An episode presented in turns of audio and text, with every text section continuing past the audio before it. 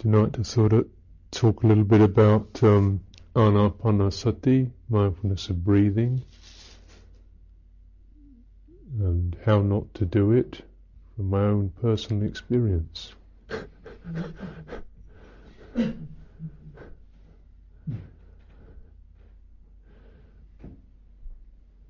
Something I've become quite expert at over the years.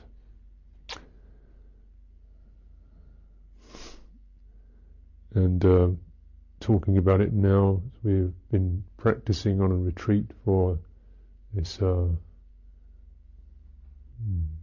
10, 12 days now, longer. So, uh, and it's just a uh, kind of reminder that uh, the mindfulness of breathing often is seen as arising out of mindfulness of the body, and the Buddha seemed to have particularly expounded it to some monks, group of monks, when they were in, they had been practicing quite well. It's a kind of, um, it's a practice that does require good foundation.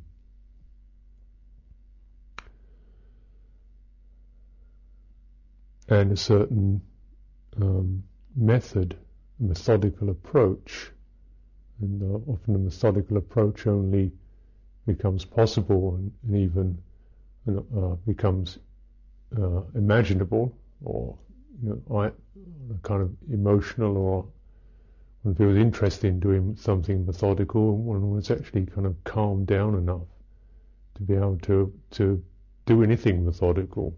Um, sometimes at the beginning meditation is just practice of lighting matches in a whirlwind.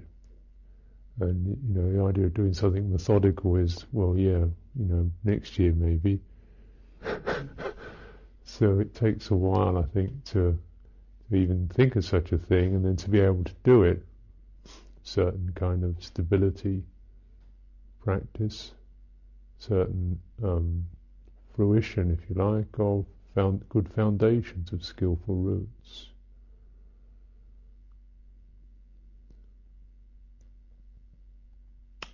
And certainly myself uh, being a bit of a romantic at heart, then there's very much the the inclination is that you just spontaneity and just kind of sailing with good spirit, and it will work itself out.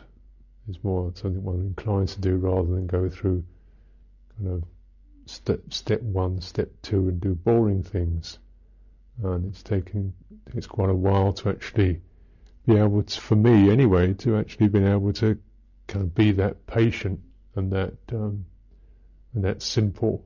I want to rush on and get the results. I don't want to bother with plugging away at the basic stuff. I want to rush in and get on with it and and uh, get something out of it. So uh, this is uh, um, important to get the basic foundation of mindfulness going, to recognize the sense of dispassion, objectivity, the willingness to experience things as phenomena, rather than as me making something, getting along, getting this, not being this, being that, but just to be able to, one of the uh, ways of understanding mindfulness is the ability to see things objectively just as phenomena, to study them as phenomena, to learn how they work, how things fit together, how things work in and of themselves, how things fit together, how the breath affects the body, how the body affects the breath, how the attitude of mind affects the breath, how that therefore affects the body, how the basic intentions affect things, the whole to be able to study and understand these. And certainly, um, you don't have to have a complete understanding before you start, but you get you get the basic mindfulness of the body, and then one begins to learn as one goes along from the mistakes, from the blindness, from the uh, impatience, from the falteringness of the mind. It's not being willing to do this or jumping to this or not really staying with and fully understanding, appreciating this experience before we allow it to our minds to move onwards, our directions, our intentions, to, inclinations to move onwards.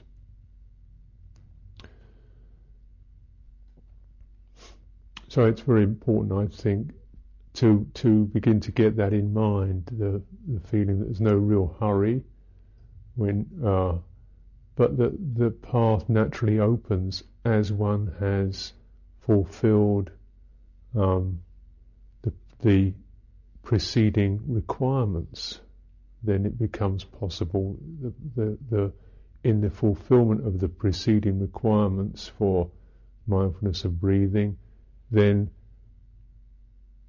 through doing that, the mind becomes endowed with the kind of qualities that enable it to skillfully take on the practice. It doesn't become endowed with the qualities of patience, of steadiness, of investigation, of calming, of, of reflection, uh, until one has uh, begun with the basic recognizing the breath, feeling the body, um, knowing how to sit, um, just kind of some of these things, how to get to one breath. And it's not until we can really uh, go about doing that willingly and patiently, and as if this is all that matters, just to reach one breath, that that the mind can actually be said to be mature enough to have the requisites to enable it to to um, progress fact, progress itself is a kind of dangerous word because we tend to see it as something that progress is something we do rather than something that happens. And progress, I would say, is more something that happens. I mean, there's obviously there's an intention and an inclination, but it's much less uh, a, a deliberated, thought out thing it becomes that there's a, the intention of the mind becomes a much more subtle inclining than a willed, thought out. Um, this is what I'm going to do, and, and, so there is a kind of uh, a way in which one's one's in, inclinations, one's intentions, uh, become more skillful and more in harmony with what's possible in the practice. So, just to put it into more uh, concrete terms, this mindfulness of the body and what it takes to to to uh, to sit, so that the breath can, the body can be fully experienced. Uh, and taking the time to, to find a way to, to sit where the body can be experienced. One isn't cramped, one isn't strained, one isn't sort of slack, one isn't tight. There's a balance. Uh, and we we see anapanasati as one aspect of uh, of mindfulness, uh, a very good um, vehicle because you know, it can encompass all the four bases of mindfulness, but it's first described as arising out of mindfulness of body. That's where we, we begin with it. So mindfulness of body is uh, the practice of, um, as it says in the Satipatthana Sutta, of putting aside uh, dejection, craving, hankering, preoccupations, uh, and then sitting upright with mindfulness. Though this in itself, you know, just to bring this around, is a worthy effort that takes um, skill and application. So we're not approaching it, the practice from a, a cramped, hurried, flustered, anxious, half-hearted uh, state of mind or desperate. These things can be seen and put, put aside and we're just going to the to the body in a way of really wanting to receive the experience of body, something that uh, is um, not so usual. Normally we're up in our heads, and the body is the thing that carries it around. So you've got a kind of peripheral, peripheral and partial experience of body. So this uh, sitting in meditation may take someone quite a while to to get out of that paradigm of riding donkey. Um, we're really integrating into body, breathing full, and one of the ways of integrating into it is by fully breathing. So the breath and the body work together. When we say sitting upright, then this is something to be uh, scrupulous about, careful of, because we can, of course, that idea can be something that's imposed upon the body from the brain. Like, sit up, donkey, you know, rather than anything else. So it's still the person riding the donkey. Now you're kind of telling it to sit up straight. Uh, and then, then this is not very mindful. So, right in that, we begin to see perhaps and check some of our uh, basic patterns of mind, our sankharas, our, our, ways of going about things, our impatience, our forcefulness. Do it. Get on with it. No, no. Shut up thinking. Sit up straight. Behave. Get going. Come on and uh, really learning to uh, to listen to the body. The breathing will actually hold the body up if we notice we're aware of certain um, key aspects of of that to check. Say the abdomen, the chest, the spine, the head, the neck, the whole trunk of the body. So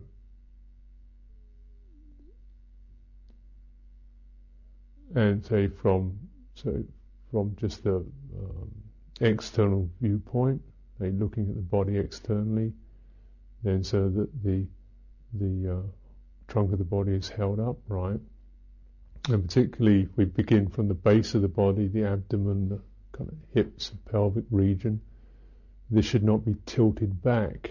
It tilts back then you get a curved spine and it cramps the breathing and it restricts the natural vitality and energy flow of the body. So the the lower abdomen should be vertical, just coming straight up. The lower abdomen, and you can actually experiment with slightly rocking backwards and forwards, rocking your pelvic backwards and forwards to see what it feels like, you know, when it, and how easily, if you used to sitting in chairs and riding cars and things, is to it, sl- it slips back, it just rocks back. One finds oneself slouching as a default, as the natural way to sit is a kind of slouched, slightly stooped um, way of sitting. So you have to keep going, you know, going against that, not by pulling up your shoulders, but by rocking forwards, rocking the pelvic girdle slightly forwards so that you're sitting more forward on the base on the on the base of the of the hips, the legs and the spine.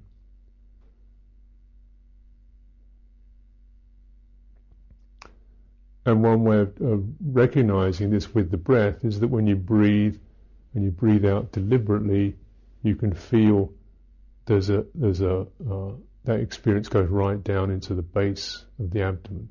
Should be should be experienced below the navel, so that you get that kind of like particularly if you do it a deliberate, slow, slow, long out breath, that the sensations associated with that extend um, right down into the lower abdomen, then this is a sign that the body is it's all connected.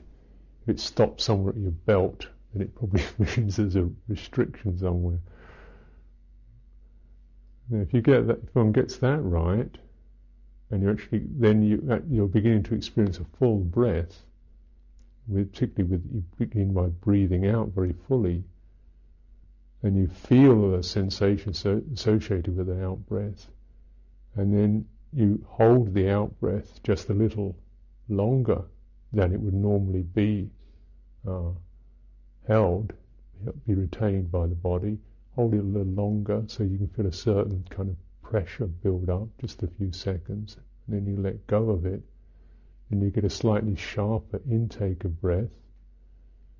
And it helps you to experience the full flow of, what happens when the breath fully flows in. You get a kind of a sense of um, pushing up through the chest when the breath is, is, is slightly tinkered with in that way. So it helps you to feel in a more, slightly more exaggerated way how the breath holds the body.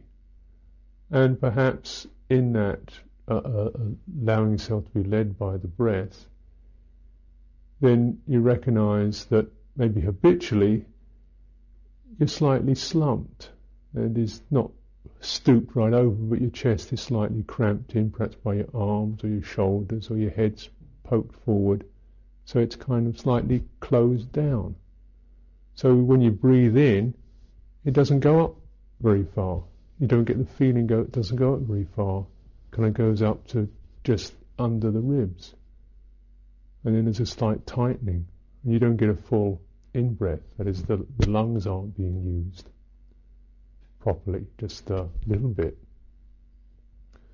Or you find that when you breathe in, it's just from your nose down into the top of your chest. You get a very shallow thing. And the body is experienced as bits and pieces of different fragments, different sections. It's not a whole body.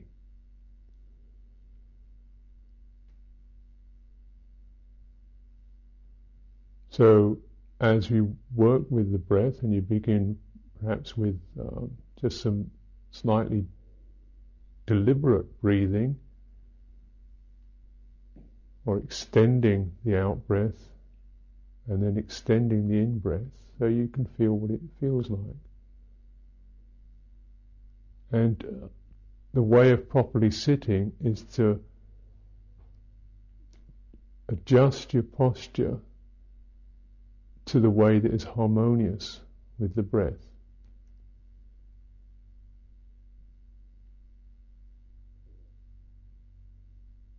That's quite important because then the breath will support the body and the body will support the breath. And you won't have to be holding your body up. If you're having to hold your body up,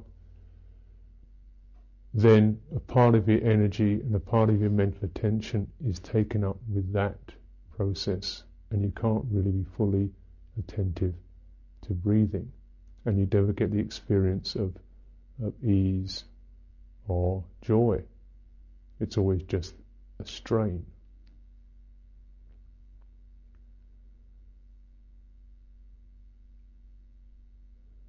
So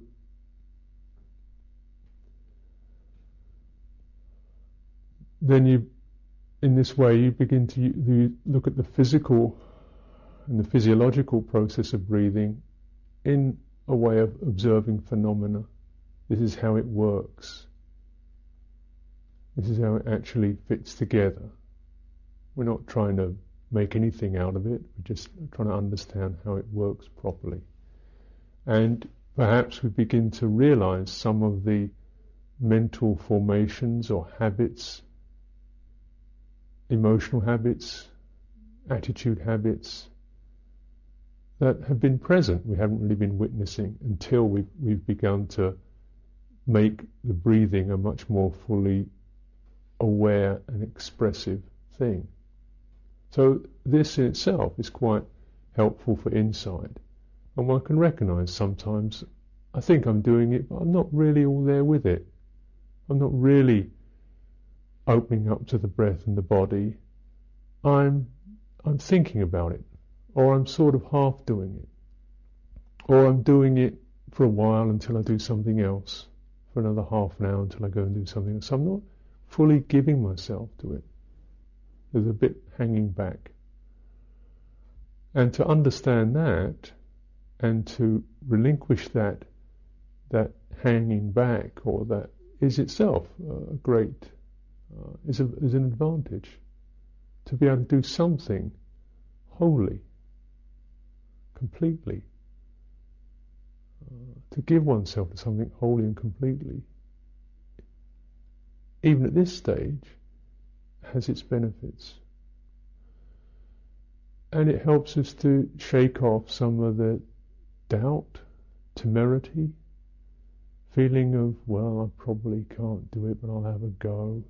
You know, fundamental feeling of inadequacy, you know, that isn't going to work, but you know, that, that cramps our efforts, a, a lack of faith, a lack of that quality. Faith brings around a certain immediacy. For just this time will be a hundred percent. And a hundred percent is not some massive effort that I'm making so much as a realignment so I can experience the present moment 100%. It's something that's given rather than something that's made. And it's given when we give ourselves to it.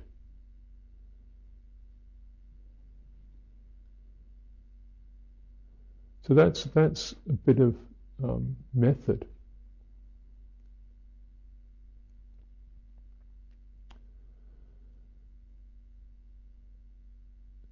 And in essence, you can see that the method has a certain sense of reciprocity, responsiveness to it.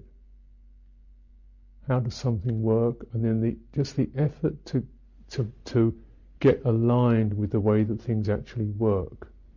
Not, I'm going to make this work and then imposing that particular idea and pattern onto an experience, but how does this work?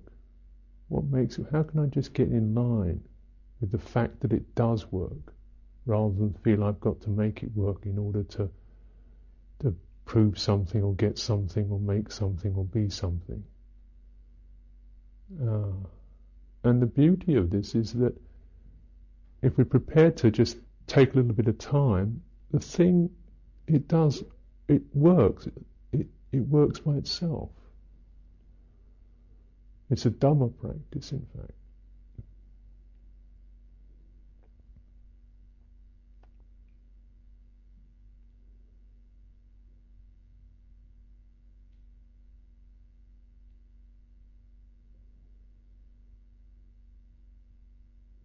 So this, of course, is can be seen as a very simple technique.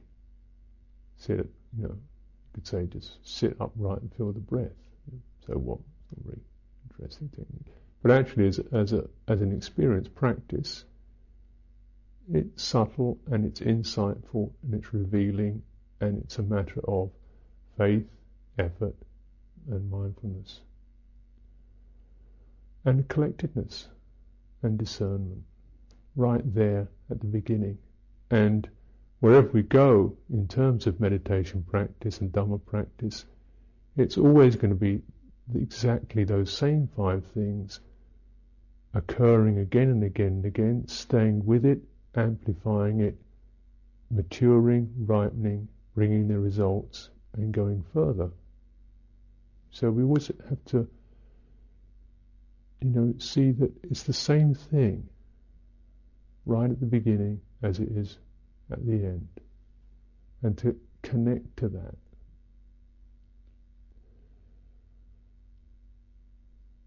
In terms of our attitude, in terms of our um, application.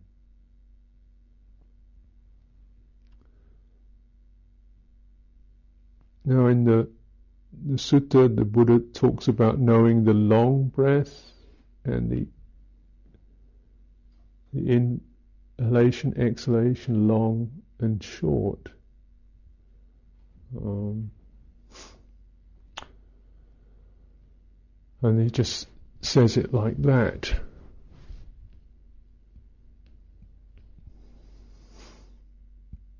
Um, and people do a variety of interpretations of that.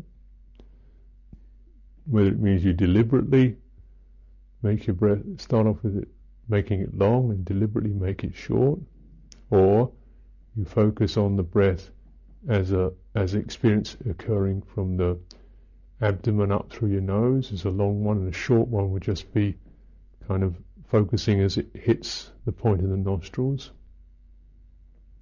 Um, so those are a couple of ways of looking at it. Or it could be seen that, that nat- there's a natural process of the breath kind of becoming more refined as one practices. That is, it starts off as a rather full, long experience and it begins to become more subtle and shallow uh, as, as, as one cultivates. Um, I don't really know actually. I have tended to approach it from a technique that is, say, watching the breath focused on the abdomen as being more um, easy to discern, or and then focusing on the breath in the nostrils as being more refined. Um, when I've approached it in this way, it's had certain results. Certain, uh, I've always found that nostrils uh, quite a bit of a strain at first, partly because my own nostrils are, have uh, been damaged, so that I only get a, don't get a very good noseful of air each go. I get a 50, 60 percent. But uh, having worked with that, I've been able to kind of gradually make more of my 50, 60 percent of it. Uh, but then one can get caught in the particular doubt over, well, should I be up here or should I be down there? Which is right. And then you're focusing your abdomen and you find your mind drifting up to your nostrils. You think, oh, get down. and then you get down to your abdomen and you think, well, maybe it was right. Maybe I should go up to my nostrils. You go up there and then after a while you can feel a different way. Um, so I've tended to just um, say that to me, again, what what works best is to to experience the breath not so much based on a physical place, but based on a uh, a spiritual state of mindfulness and uh, receptivity. So that is when I'm not peering. So sometimes when I watch breath in the nostrils, I, I feel I'm kind of peering, like you know, looking for it, hunting it, straining for it, and that doesn't seem right. Or if in, in the in the or in the belly, going down into the belly, it can feel too uh, um, too too strong, and I feel I'm getting kind of charged up by it all. That too too uh, too much strength, too much power involved with it. So I tend to just get the the established mindfulness as best I can, and then receive the breath as an experience, just as a set, of sensations and feelings, uh, wherever it is, whatever it is. Not not really concerning myself too much upon which point the bro- which point of the body it's most strong at. Just the general sign of the breath, the general experience of breathing in and out, and particularly going to that sense of the mind receiving it, the contact impression of receiving the breath. Because it's where the body and the mind come together. And the mind is in a state where it's not, where it's actually listening and receptive and sensitized. It's not pushing something. It's not steering something. It's kind of much more attuned to something. And I find in that particular state of mind that uh, the qualities of um, viveka or non-attachment of a certain sort of lightness and objectivity are stronger because one is not particularly trying to find it here or there or make it this way or that way. Is just first of all receiving and attuning to it.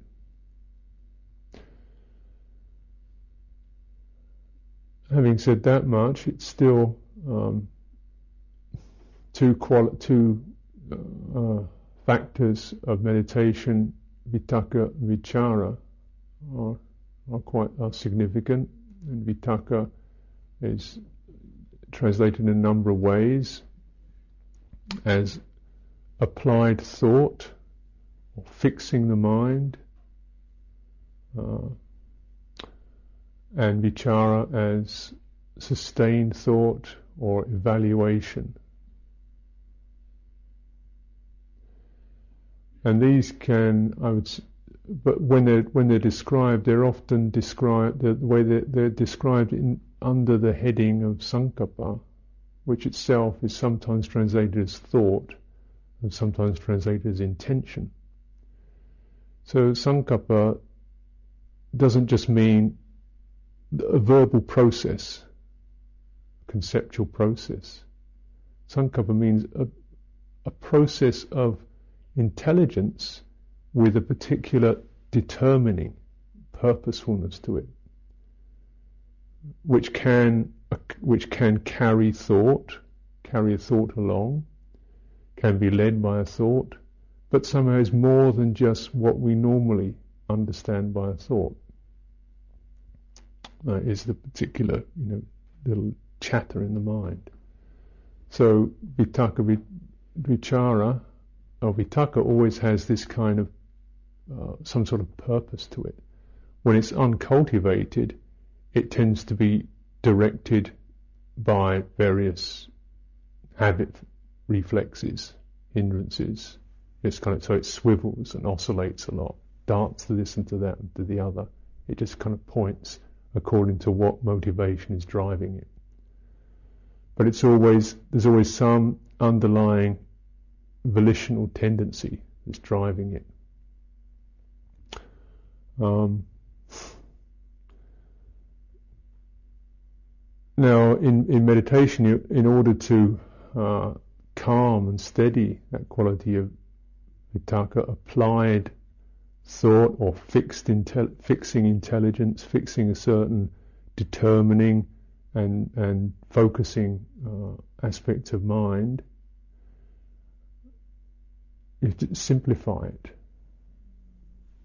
This is uh, so it doesn't get too it doesn't get too diverse and diffused, and this I, I think is personally my mind can get quite complicated, um, diffused, conceptually um, fragmented into kind of doubts. A certain simplicity of approach is very beneficial. That is not really being too concerned about which point in the body the breath is striking, but just breath, breath, breath, rather than what I'm doing tomorrow, this, that, or the other. Just to kind of keep coming back to breath. Uh, and then this helps to work against um, tendencies towards uh, restlessness, which is uh, very common because normally vitakka is is never, you know, hardly ever in one place more than two or three mind moments. It darts off to this, to that, and the other. You're thinking about this, and then that, and then this, and then that. It's continually on the go, and to, and so that just a simplicity and a simple direction, the breath, the sensation of the breath, uh, helps to to to work against that, and also work against doubt which, when it's within the practice, is the quality that's going, well, is it? Should I? Is it? Maybe, is it? Perhaps, no? Is it that, that that? It's not like a, a, a raging doubt. It's a kind of slight temerity, lack of confidence, uh, lack of lack of really feeling one can just totally trust and give oneself to that. So a certain simplicity of approach helps to trim down the conceptual mind. When the conceptual mind is trimmed, then it doesn't have so much, so many options, so many shades of meaning, so it doesn't get into the kind of slightly diffused, doubting, restless state.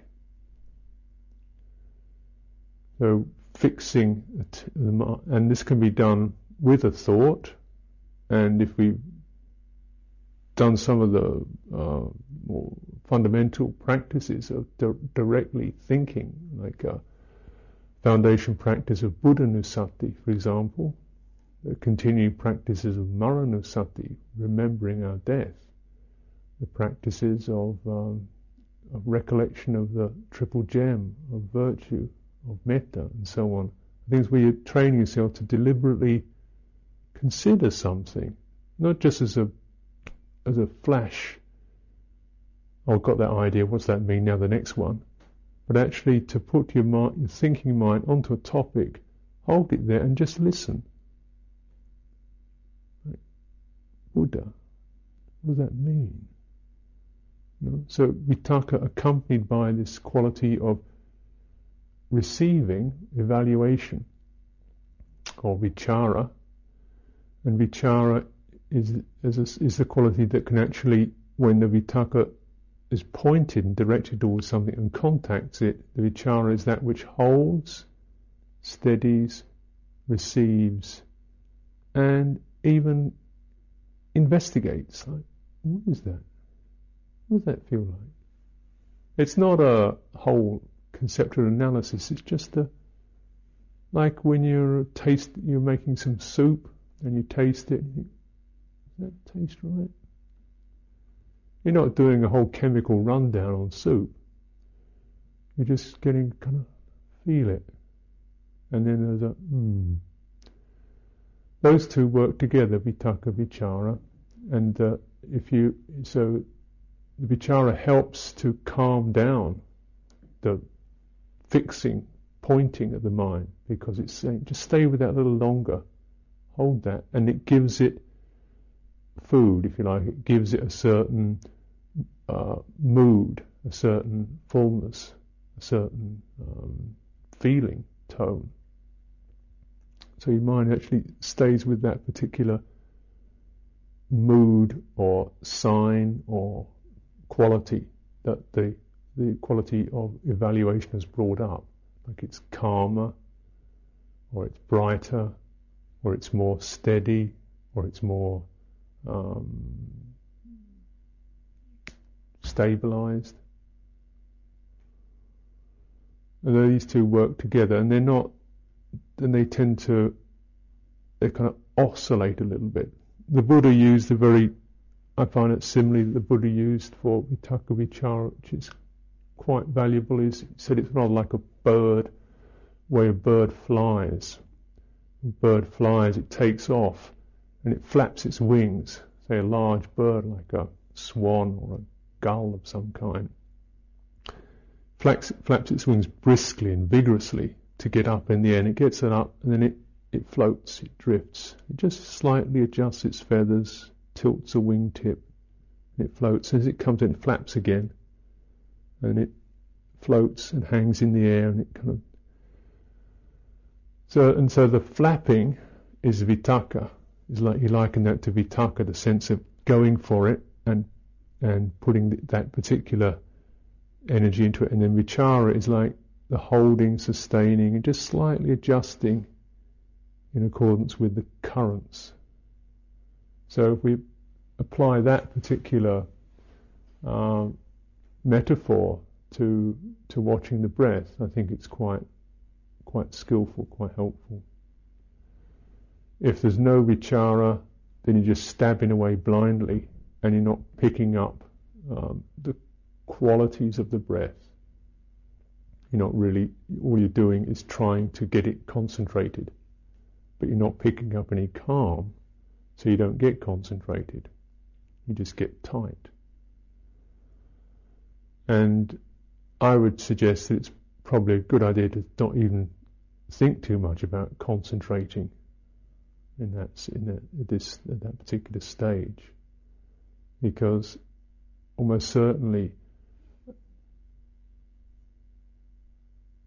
one will be tightening and tensing instead of calming and and receiving. So you get a certain tenseness and holding, but you don't get samadhi, which is something much more fulfilled and uh, buoyant and supportive.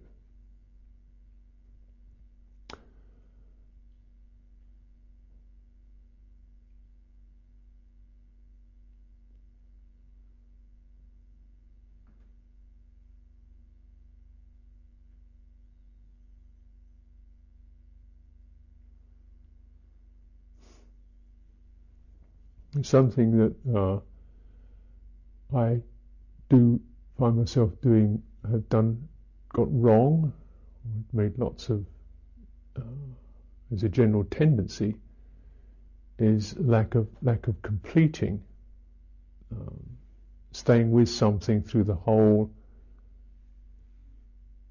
fluctuation of it, so that that quality of vitakka vichara has to stay should stay with the whole breath that is the whole uh, arising out of a point of stillness, flowing into completion, and then flowing back into a point of stillness. And kind of, so to stay with that. And whatever speed it is, it tends to become slower. The whole breath. And uh, if we're focusing on the breath as a sensation and a feeling, just sensation occurring in body consciousness that the mind is in contact with, then you're experiencing something like called the, the called the, the whole body of the breath, which can be seen as the breath itself or that whole body consciousness associated with the breath. And because you're not looking at it anatomically, you're just looking at it in terms of the direct experience of awareness of particular sensations and feeling. And then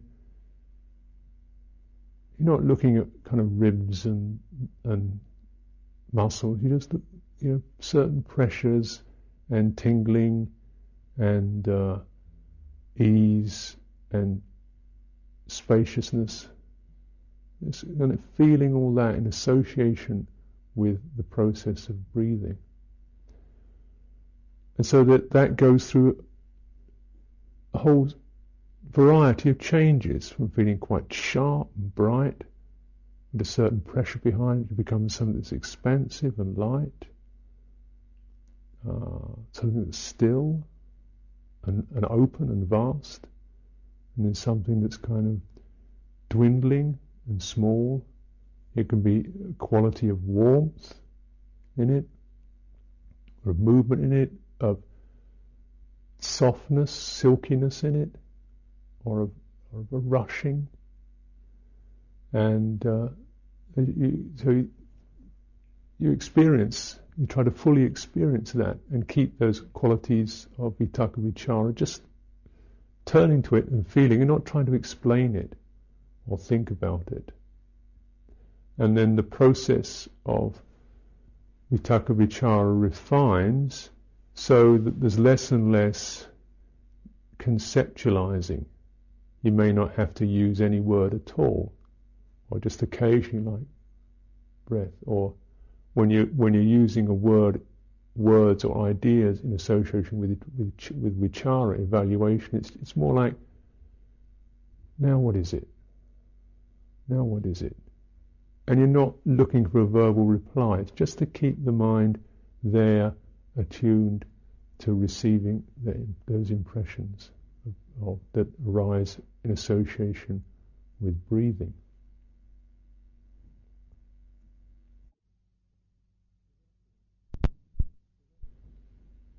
So that's an exercise in itself.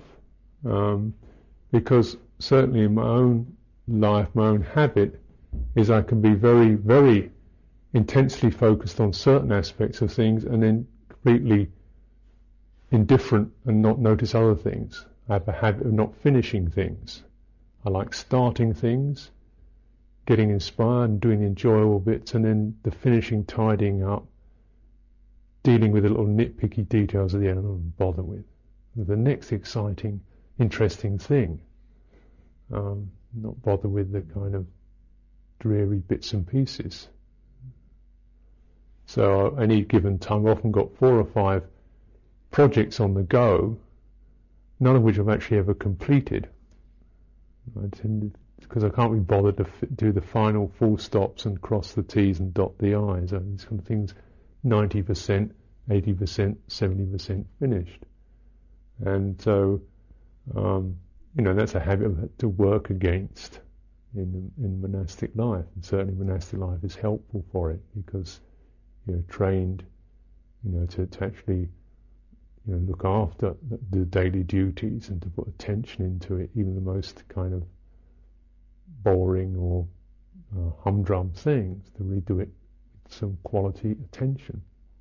So that evening out of attention, of that vitakka vichara over the whole span and the whole flow of it, and being prepared to keep dropping the the idea of getting something and finding this, or getting some insight, or developing this, or getting concentrated, and just to really um, enhance the the faith qualities, sensitivity to just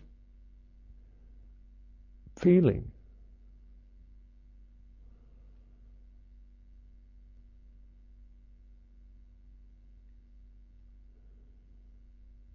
And then if you, the more that, if you begin to really witness that and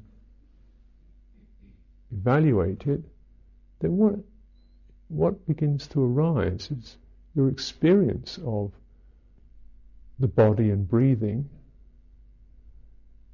Um, you look at it honestly and directly, it's not kind of a tube with meat and bones in it and kind of muscles contracting, expanding, and air coming in and out of me. It's it's much uh, it's different from that. And people maybe maybe experience it in different ways. But you look directly at the perception. What is it? Is it like there's a darkness, a kind of uh, brightness, expansiveness, fineness? delicacy, softness. Not to just form ideas, but to really look at what is actually being reported, what is coming in, how it's being experienced.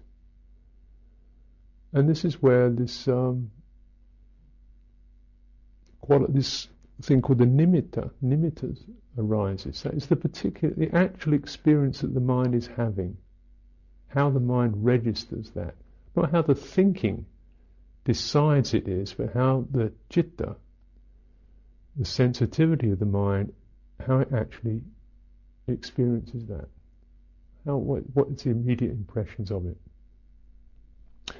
So this is moving away from the thinking analytical consciousness to the receptive feeling, uh, sensitivity. And that's very significant because, uh, you know, we can make all kinds of things about signs and nimittas and, you know, trying to get one or have one or who's got one, who hasn't got one. I've been trying for years. I never got a single nibble from a nimitta in my life. And, uh, you know, this, that and the other. But actually you do, but you, but as long as one is looking for one, then that attitude bungs it up we're still not coming from sensitivity, we're coming from some sort of demand and desire. It's quite the real significance of it. Well, one of the significances of it is actually that one's whole mental attitude has changed. And as that attitude changes, then you actually experience something as it is, then your body environment and your mind environment change to something that's much more whole, uh, much less head centered. Um, and there's a dropping of elements of the personality. It doesn't seem, you know, that same person isn't there doing it. The thinking begins to, to recede altogether. And instead, one, the, the, what holds attention is the quality of experience. And that experience um, comes through with a certain clarity because the veils of personality and some of the cramped attitudes and the demands have been put aside. So some of the personality structures have been dropped so that the experience comes through much more clearly and much more vibrant way than it did when one was actually seeing it through this whole conceptual personality structure with attitudes and fears and nervousness and, and wants and wishes. And so you get the experience called piti, which is, uh, defi- you know, is translated in a number of ways, anything from rapture to uh, to interest, enthusiasm, joyfulness. It's this quality, but but uh, rather than just you know change Pali word for an English word, to really see what the why the experience comes around is important. Because otherwise, you just want to get the joy, and it, that doesn't do it. To go through the process methodically and to begin to experience the breath uh, in a more full and direct uh, and objective way and an immediate way with the lessening of the habitual reflexes and judgments and attitudes means that you begin to experience things because of that in a far more vibrant way. And uh, you get a certain uh, sort of perception will lead, will be more dominant. It may be one of of a brightness or vitality or of a kind of color or a light. It may be a visual thing, it may be a mood, it may be a sound, it may be a kind of quality of, of liquidity or warmth. But a particular kind of aspect of the breath as it's experienced begins to become more uh, dominant. And then that is what you, you can focus upon that. Or the mind is naturally attracted and drawn towards that because it's so it's um, vibrant. So it's naturally attention goes to it. This is piti, and uh, how to get it wrong, apart from wanting it, is having got it, wanting more of it, or because uh, it does, uh, it can go over into kind of raga, which is a certain sort of passionate, uh, consuming quality. When just gets, uh, we start to proliferate around it, get too excited by it. Um, it can, in other words, if, if we kind of begin to gobble it and make something more of it than it is, rather than see it as a phenomenon, then it can produce strange signs, strange moods, strange thoughts, sense of grandeur, sense of elation, um, uh, things connected with bhava, becoming, thinking one is something or is getting somewhere, is going to have a great breakthrough, or getting out of all this, getting out of things. So this kind of bhava raga, thirst or passion for being something, associ- gets associated with piti uh, I find myself that what one way it tends to go is that I, I just uh, squander it. That is, getting to that state of joyfulness, then I start to have interesting thoughts. I suddenly get really kind of creative thoughts of, oh, about this, you know. See pictures and start to imagine paintings, want to write things down or understand things, and I get kind of the mind gets all bubbly and happy, and then it starts to want to kind of cash in on all that. Uh, so it is a practice of mindfulness, and in which the, these pro, that mindfulness is sustained throughout. So you, you actually contemplate this uh, quality as something that's conditioning the mind. And so it is a, associated with perception and it's associated with particular pleasant feeling. Um, and these are the two things that condition the mind. The mind fixes on them. Uh, the mind is stimulated. The mind believes in them. The mind searches for them.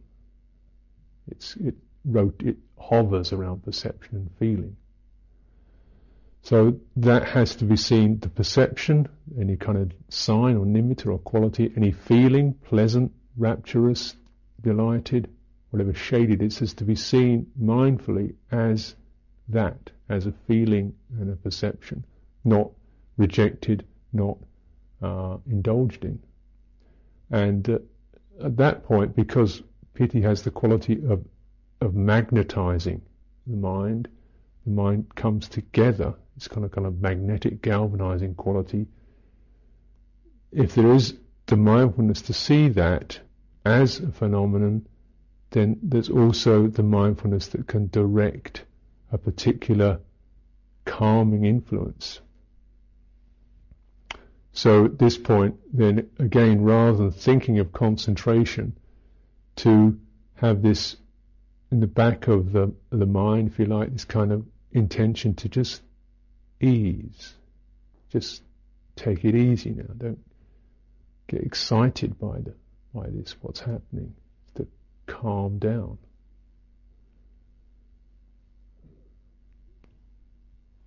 So you get the quality of what's called sukha, which is much, much kind of calmer, contented quality.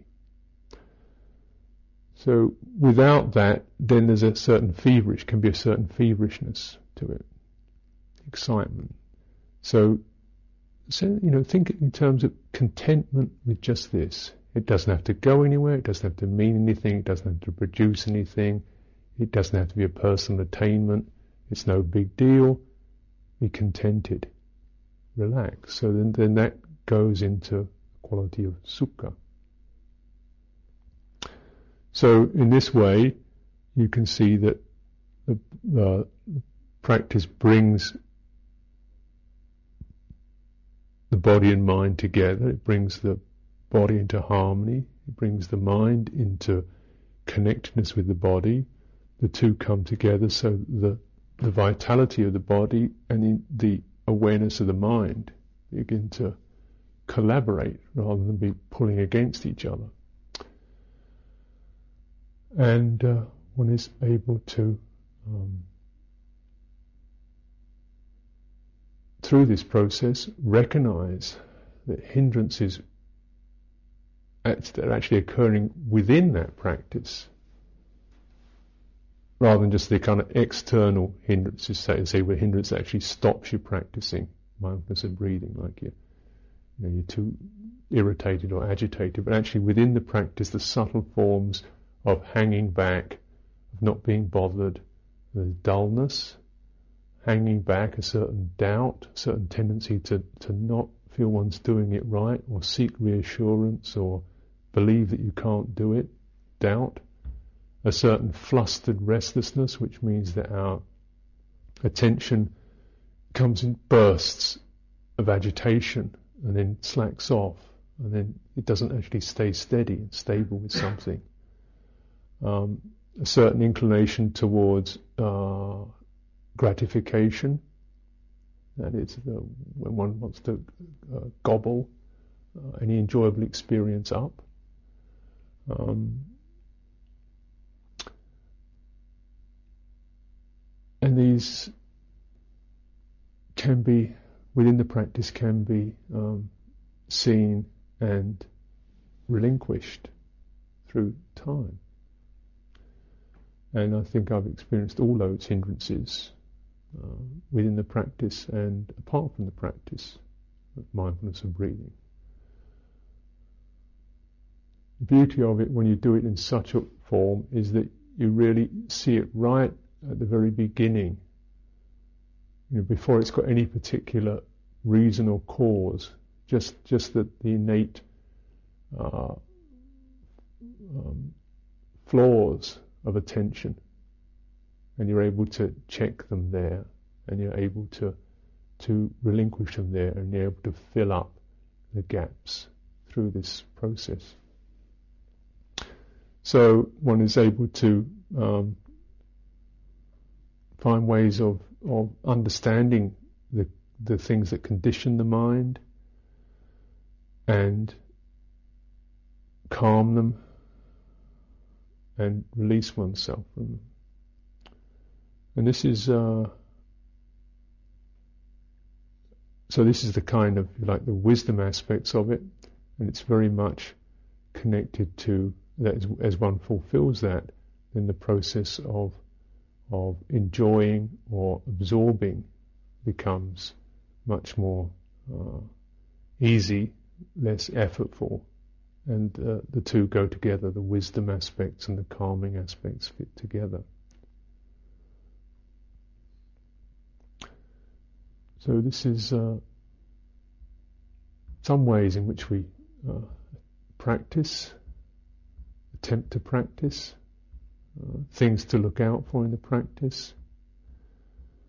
Uh, it's always, uh, you know, in such a in the course of talking over something for for even for an hour, which may seem a long time. Maybe you're talking about 15 years, or 10 years, or so, or you know maybe months, but it certainly won't be one hour. You know, from start from nowhere to to achieve to to getting it fully going. So it's is very much one has to say it's very much a matter of of getting the foundations right and trusting in it and really the quality of really receiving and making use of what one does have. If it's just the ability to to focus and hold attention on, on one out breath, to make full use of that and to fully appreciate that and what is happening in that. And then the knowing that one has lost it. And then the kind of quality of mind that that comes back again so that all those points are enhanced with mindfulness and skillful qualities rather than riddled with doubt, feeling of aversion or inadequacy and frustration and restlessness and so on. And to, to really make full use of the experience of breath as it happens, one breath at a time. And then, if one does that, then it's just a matter of working through the karmic patterns and habits steadily through that process.